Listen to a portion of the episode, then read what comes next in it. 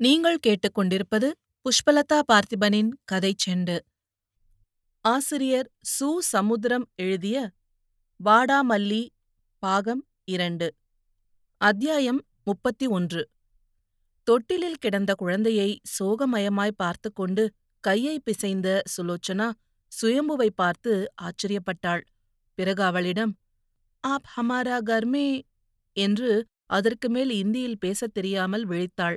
பகுச்சார் தேவி இந்தியிலும் குஜராத்தியிலும் ஏதோ அந்த மதராசி பெண்ணுக்கு தெரியும் என்பது போல் பேசினாள். இறுதியில் சுயம்பு சொந்த மொழியில் பேசும் உணர்வு இல்லாமலே பேசினான். குழந்தைக்கு என்னக்கா செய்யுது சுலோச்சனா அவனை அதிர்ந்து பார்த்தபோது அவன் மேற்கொண்டும் தொடர்ந்தான். அன்றைக்கு உங்ககிட்ட வேணும்னு தான் தமிழ்ல பேசல. ஏன்னு கேட்காதீங்க.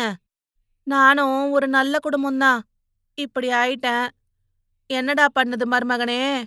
அத்தைக்கிட்ட நீயாவது சொல்லுடா. அவள் கண்ணீர் சிந்தி கதை சொல்லும் குரலில் சொன்னாள். ஒரு மாசமா திடுதிப்புன்னு வெட்டு வருது. ஃபிட்ஸா கட்டுப்படுத்த முடியாதாம் மருந்து மாத்திரை கொடுத்துட்டு எட்டு வயசு வரைக்கும் எச்சரிக்கையா பாத்துக்கணுமா? இல்லாவிட்டா எது வேணும்னாலும் நடக்குமா? இவர் வேற இன்னைக்கு ராத்திரி தான் வருவார். பத்து நாள் டூர். சுயம்பு மூச்சே ஒரு வெட்டாவது போல் முடங்கி கிடந்த குழந்தையை பார்த்துவிட்டு அவளுக்கு உபதேசித்தான். டாக்டருங்க கிடக்கானுங்க. எங்க அண்ணன் பயலுக்கும் இப்படிதான் அடிக்கடி வெட்டு வந்துச்சு.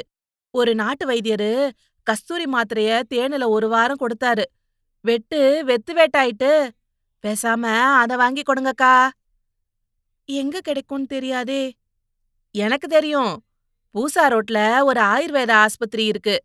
ஒரு நொடியில போயிட்டு வாரேன்.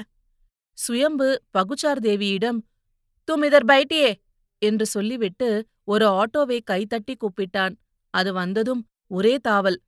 பகுச்சார் தேவி அந்த குழந்தையின் தலையை பிடித்து முர்க்கேவாலி தேவியை அந்த அச்சா பச்சாவுக்காக தியானித்தாள். சுலோச்சனாவின் முதுகை தட்டி குச்னை குச்னை என்றாள். அதாவது கவலைப்படும்படி ஒன்றுமில்லையாம்.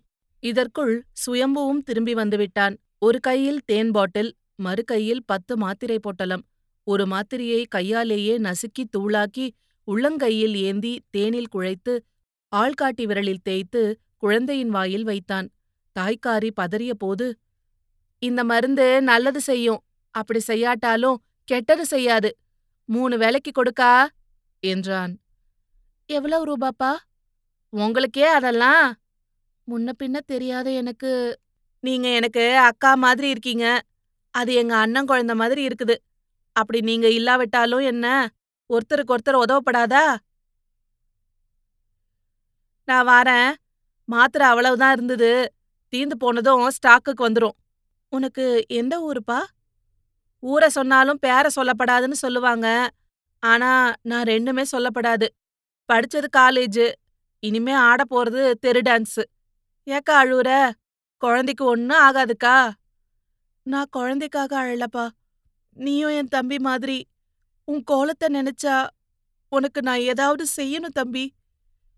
அப்படின்னா இந்த தங்கச்சிக்கு ஒரே ஒரு உதவி செய். உங்க ஹஸ்பண்ட எங்க ஆட்களை படம் பிடிச்சு டிவியில காட்ட சொல்லு. அட்ரஸ் வேணுமா? பகுச்சார் டிவி கமிங் தும் அட்ரஸ் போலோ. பகுச்சார் தேவி முகவரி சொல்ல சுலோச்சனா எழுதி கொண்டாள். சுயம்பு தான் இருக்கும் இடத்தை கை நீட்டி விளக்கிவிட்டு புறப்பட்டு விட்டான். இது போன்ற பல சுவாரஸ்யமான கதைகளை கேட்க கதை செண்டு சேனலை லைக் பண்ணுங்க கமெண்ட் பண்ணுங்க ஷேர் பண்ணுங்க. மறக்காம சப்ஸ்கிரைப் பண்ணுங்க. நன்றி.